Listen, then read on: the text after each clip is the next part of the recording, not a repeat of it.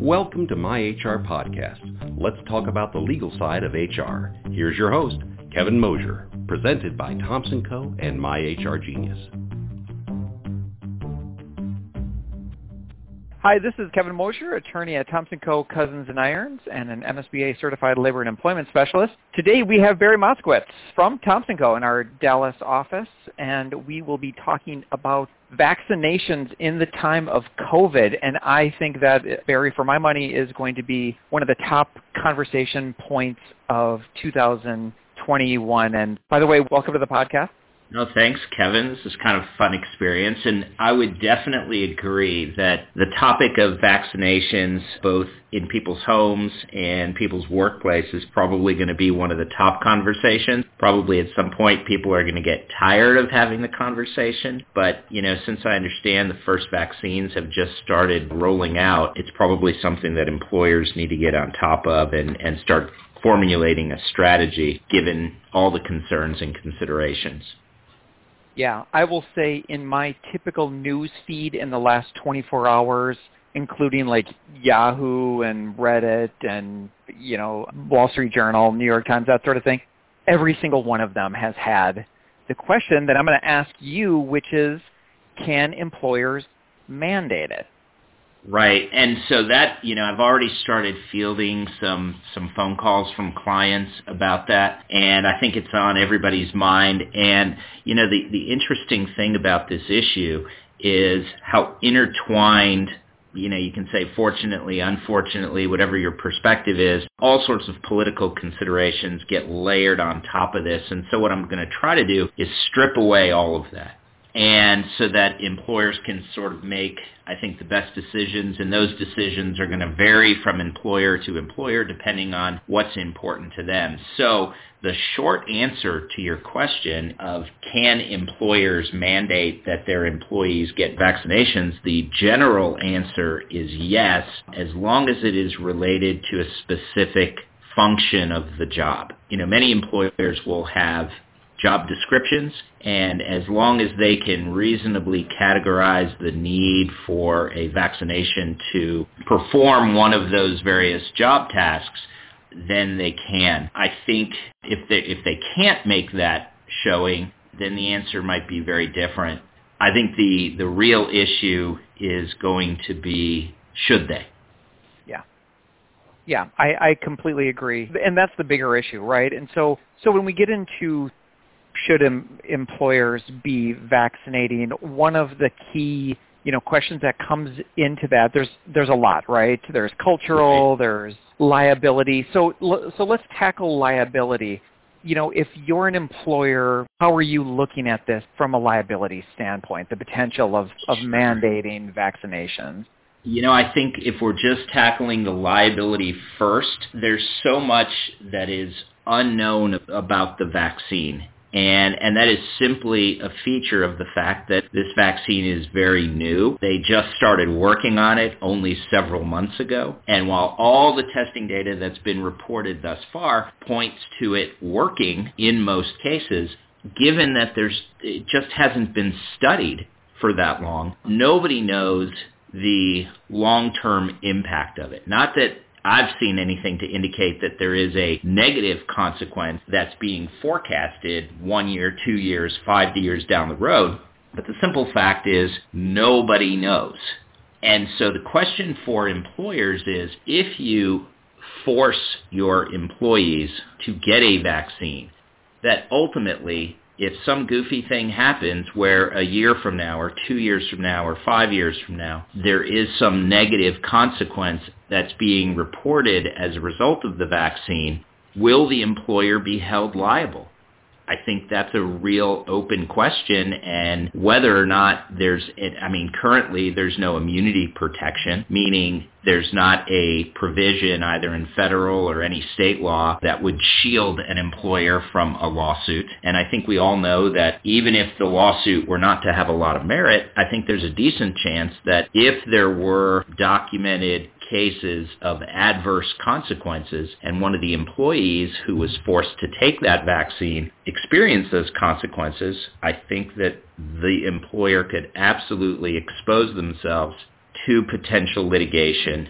on down the road. Also, you know, you start hearing reports of mild symptoms as a result of the vaccine. I was just reading an article today that talked about some very typical reactions associated with vaccines, soreness at the site of the injection, people experiencing flu-like symptoms. But what if, in the rare circumstances, a person was forced to have a vaccine and had an immediate adverse reaction? Could an employer be held liable? I think the answer is very possibly. Also, I read an article today that talked about the idea of people shouldn't take it if they're allergic to vaccines or to something in the vaccine. Quite frankly, I'm not a doctor, so I don't know how you know that in advance, especially if you've never taken this vaccine before. But if someone in, in what is probably a rare circumstance were to have a severe allergic reaction and suffer an injury, could that also expose the employer? And I think the answer is very possibly yes.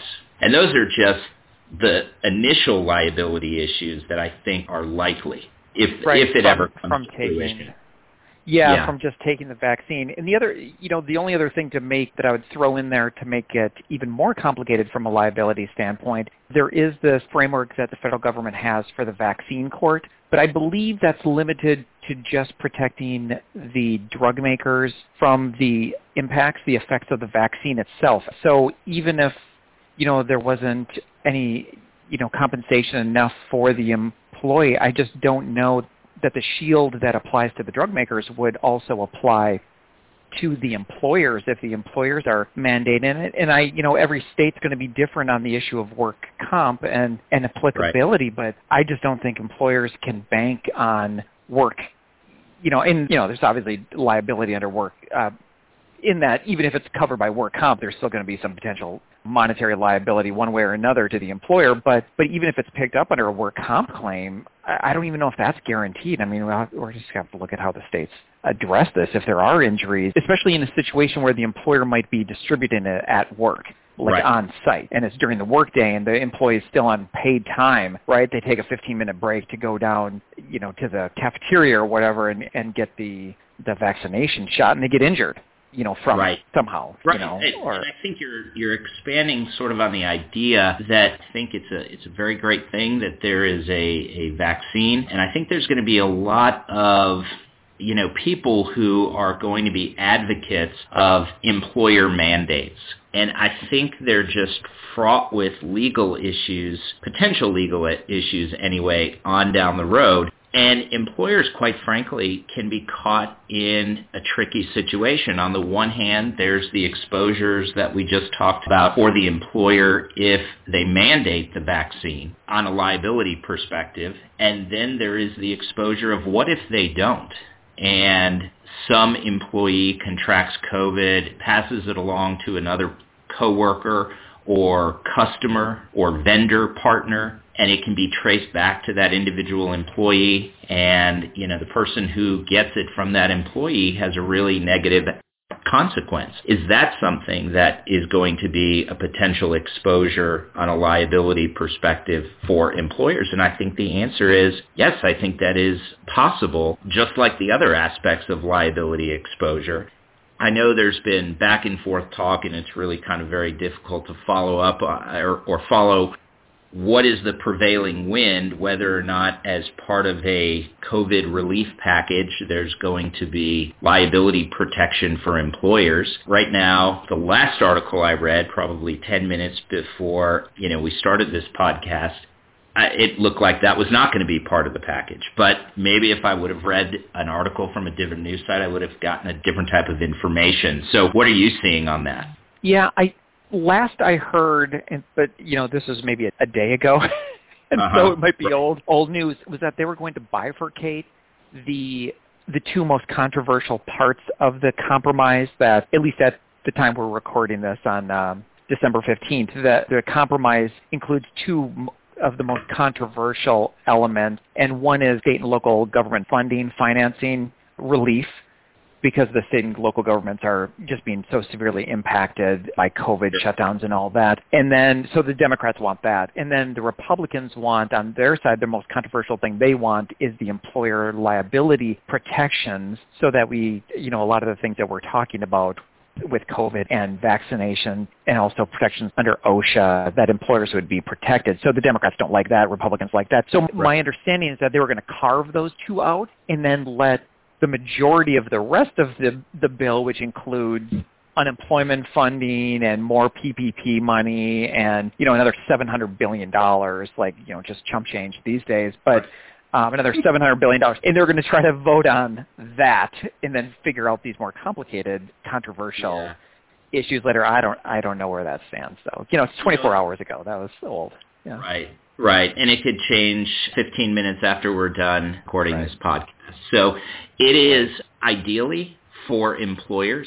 Looking at it just from a legal perspective, it would be ideal if there were to be liability shields both from employees and third-party claims. You know, I'm not that optimistic personally that that's going to be part of any uh, bill that they vote on because it is so controversial. It's being framed, you know, on the one hand as being necessary for businesses to be able to make decisions and to, you know, thrive moving forward. And on the other hand, people who oppose it frame it as a giveaway and, you know, benefiting companies over people. And, and so when you start having those debates, it become, at least at the congressional level, it seems to really stymie the ability to get anything done. One other issue, I think, as it relates to liability, it's not liability for injury, but it's liability or exposure anyway for discrimination type claims, I think, for employers, because I think undoubtedly there will be a situation where you have two employees who are one's a man, one's a woman, one is an African American, one is not, and unless you apply the policy, whatever your policy is, uniformly, you're going to have the aggrieved party complain that either they were forced to take the vaccine when somebody who is unlike them in gender or whatever the case may be. And I think there, those to me are the more likely types of liability issues where just by way of an example, you know, you have a person, let's say, who's 60 years old, who doesn't want to take the vaccine, maybe because he had COVID once before, feels he doesn't need to take it. And then there's going to be somebody else, you know, who he compares himself to. And, and I think that employers can run into a lot of problems because they're going to run into situations where they may not be able to treat everybody the, ex- the exact same and the person who doesn't like what's happening is going to claim they're being treated differently because of their race, their gender, whatever the case may be. Yeah, yeah. And to build on that, I mean, you're getting into the the exceptions where where people could opt out legally if the employer is going to mandate the vaccination, right? And right. and so you're looking at, you know, the legitimate reasons they could opt out would be religious beliefs, sincerely held religious beliefs, and disabilities. And I think disabilities, I mean, we've been dealing with that with the ADA for a long time and, you know, the fuzziness around what is and what isn't a disability. The issue of what is a sincerely held religious belief, I, I mean, it comes up every once in a while. It used to come up you know, years ago or a couple decades ago when this was newer, but you can imagine with all the the news or fake news or whatever it is out there and and all the conspiracy theories there are going to be a lot of people that just politically are opposed to the the vaccination or they legitimately or Ill, or wrongly think you know the government is you know doing something to the vaccination devices. yeah it's yeah. tracking devices or you know whatever you know your tinfoil hat conspiracy theory is but you can imagine a lot of employers are going to be dealing with employees who are claiming, "Hey, my conspiracy theory is my religion. Is I sincerely believe in this, and this yeah. is my religion." I mean, it, and where it's a hard line to understand yeah. for a lot of people the difference between just personal beliefs or political beliefs, what they're reading on Facebook. Right. I, I just see a mess. I see an absolute di- mess trying to discern the difference between a, an actual. I mean, it's you know, it's obvious. It's easy when when somebody belongs to like a common, you know, an established religion that everybody else knows yeah. about, right? It's different when you're talking about sincerely held religious beliefs because it that that's not just like every religion that we know well. Well, that's right. That's very right. And, you know, you're touching on sort of the interplay between politics and religion and whether my version, you know, my belief in a particular conspiracy theory really amounts to a religion.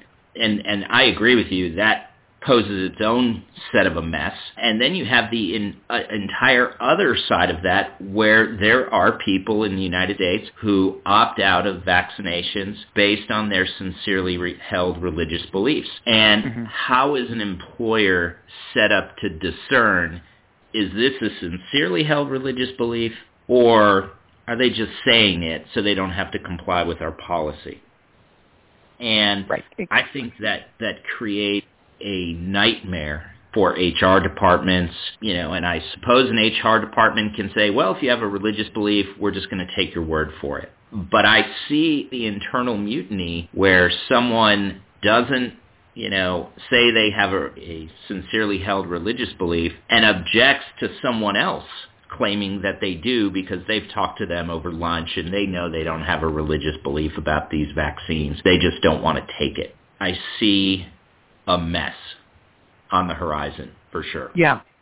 And obviously the reason it's important is because for a lot of employers, those employees that don't get vaccinated could get or probably will get at some point COVID and impact operations and you know potentially impact morale. There's a lot of negatives. So okay, so that's the mandatory. I'm guessing most employers will not go down the mandatory route. Right. That's my guess. So you've got one, you've got employers that are going to mandate it, and then on the other flip side, you're going to have employers that are just like, you know, put their heads in the sand. I don't right. want to get into this issue. I don't want to have. I, I'm just going to hope it resolves itself and people get the vaccine or don't. I don't want to deal with it. So you've got that on the other side. But but what about employers? What are some ideas for those employers that want to take maybe a more balanced approach in addressing, you know, recognizing this as a problem, wanting to address it for a lot of reasons due to their operations and all that. What are some ideas for those uh, those employers that that don't want to mandate, but also don't want to completely well, that's a good question because it allows me to give an answer, not just identify a ton of problems. So, right. you know, I want to come offering a solution. And I think a, a reasonable solution for employers, it's certainly not a mandate, it's not a requirement, but I think it's a reasonable solution, is to incentivize their workforce to get the vaccine. You're not mandating it you're just creating a set of incentives or perhaps even a single incentive to get the vaccine. That way, all you're doing is providing an incentive. If somebody wants it, great, we'll give you the incentive. If you don't want it and you don't take it, fine, you don't get the incentive. Everybody's treated the same. And the idea would be, you know, types of incentives can be like a bonus payment. We're going to, you know, for the, the Pfizer vaccine, I understand it's a two-shot regimen. Maybe future vaccines will only be one shot. I guess it remains to be seen. But let's just say we use the Pfizer as an example. And after they've completed the second shot, they get a bonus of $50 you know, and every employer is going to decide what motivates their workforce, what they can afford. So that's just an example, but incentivizing employees to get it. And you can do all sorts of other non-monetary, let's say, incentives. You can give them an extra vacation day. You know, there, there's all sorts of other incentives that I think creative employers can come up with to incentivize their workforce to get it but not expose them to the liability problems that we've discussed earlier. Yeah, and I think the incentives, to me, I, I, I agree with you. I think that that is definitely a, a good component to a program of trying to address the situation and trying to help empl- employees, but not forcing it down their throats. I think it preserves culture. I think it is just you know, just generally a good a good approach. What are some other besides you know it maybe in addition to compensation? And I'll give you one idea that I you sure. know I don't, it's not like I came up with it or anything, but this is pretty common that employers have been doing this, which is to make for example, a lot of employers make flu shots readily available. They hire, you know, an outside company, medical company to come in and distribute flu shots, make it convenient like on the premises to get. So right. that's, you know, one one idea. Any other strategies that you've thought of to that employers might want to contemplate? Well, I really like the idea of making it easy so that I, I, I really, you know, I heard, I guess it was on Saturday, the first person was vaccinated. So I couldn't even begin to explain right now how the rollout process is going to work, assuming that it becomes available through a third party to come into the workplace to vaccinate people. I think that is that's a great idea. I think anything that employers can think of to incentivize their workforce to get it. You know, it can be as simple as if a certain percentage of our, you know, employees get it, then we're going to have jeans on Friday or everybody gets everybody gets an extra vacation day or we're going to have, you know, there's there's untold numbers of ideas. I do think the idea of a financial reward tends to incentivize people the most, but employers tend to know what makes their employees tick better than lawyers. And so, um, you know, I, I think that, that just about any, just sitting down, I think, as part of the plan and thinking creatively, what can we do to get our employees to get the vaccine? Yeah, yeah, I, I completely agree. And I think pulling out a part of what you had said there. If you're going to have the vaccines distributed on site or somehow you're going to, you know, incentivize, eh, the point is you as a company should not be doing it, right? like no, they should be it should be not. distributed by a third party that has professional liability coverage and, and right. you know, so that is that is not something employers themselves should be involved no, in it, other than, you know, facilitating. Yeah, and there's a number of, you know, companies that do that I know with the flu shot. I don't know what the requirements are going to be once it starts being rolled out to the general public, I know at least with the Pfizer vaccine, you have a temperature issue. I don't know how that works in the workplace, but regardless of how it works, if and when that becomes an option, absolutely you want to contract with a, a reputable company that has liability insurance, make sure there's indemnity in place in case something does go wrong. You just want to make sure the employer's protected for sure. Yeah. You know, last uh, question series here, Barry, and I really appreciate your time. I, no, I think no this is really valuable for the audience. You know, so if an employer is deciding which course to go, you know, mandate, ignore it, or some sort of combination where they address it, as you've been talking about, you know, what are some of the considerations that you think management at these companies should be thinking sure. about with this? Absolutely. One, I think you would want to start off with an analysis of the job duties of the employees to try to figure out if you can make a reasonable argument that if you're thinking about mandating the vaccine, that they need the vaccine in order to be able to perform one or more elements of their job description. So I think an analysis of the job duties. I think a company needs to be thinking about what are my customers going to expect? Are they going to expect that we have, we can represent to them that all of our employees have been vaccinated? That's probably uh, something that's on down the road before it starts getting widely available. But I think that's a consideration that every employer should be at least discussing. They should be talking about the community that they're in. Some communities, I mean, you know, I live in Texas. Texas is an enormous state. Uh, there are parts of Texas where you walk around and you know, people, even though there's a mask mandate in within the entire state, if you go into some of the smaller communities and you walk into a gas station and you're wearing a mask, they might think you're here to rob the place. So, you know, yesterday uh, I was driving you know, uh, from Missouri. I was picking up my daughter from college. We drove from Columbia, Missouri down to Texas and we stopped for gas in you know, I don't even remember the town, but a small town in Oklahoma. And, you know, we walked into the gas station to get some snacks and nobody had a mask. I'm sure there's a mask mandate to some extent in Oklahoma. And so you just have to be mindful of your community. What are their expectations aside from whatever legal expectations there might be? And I really do think one of the real things that em- employers need to think about in terms of should we mandate or should we not or should we incentivize or should we not is what is the reaction going to be of the employees. There are, I'm confident, some employers who have a you know, X number of employees where if they say we're, you must get a vaccination, you're going to have a mutiny on your hands. There are other workplaces where people say, okay, fine. So you have to really know your employees. And I think that should be, given that there's no legal requirement to mandate vaccines, I think that should be one of the primary, if not the primary consideration. Yeah, I think this is really invaluable, really insightful. I, I really appreciate you joining for the for the conversation on this, and and we'll see. We we're going to do this. We're going to cover the same topic in January for our, our January webinar, and Okay.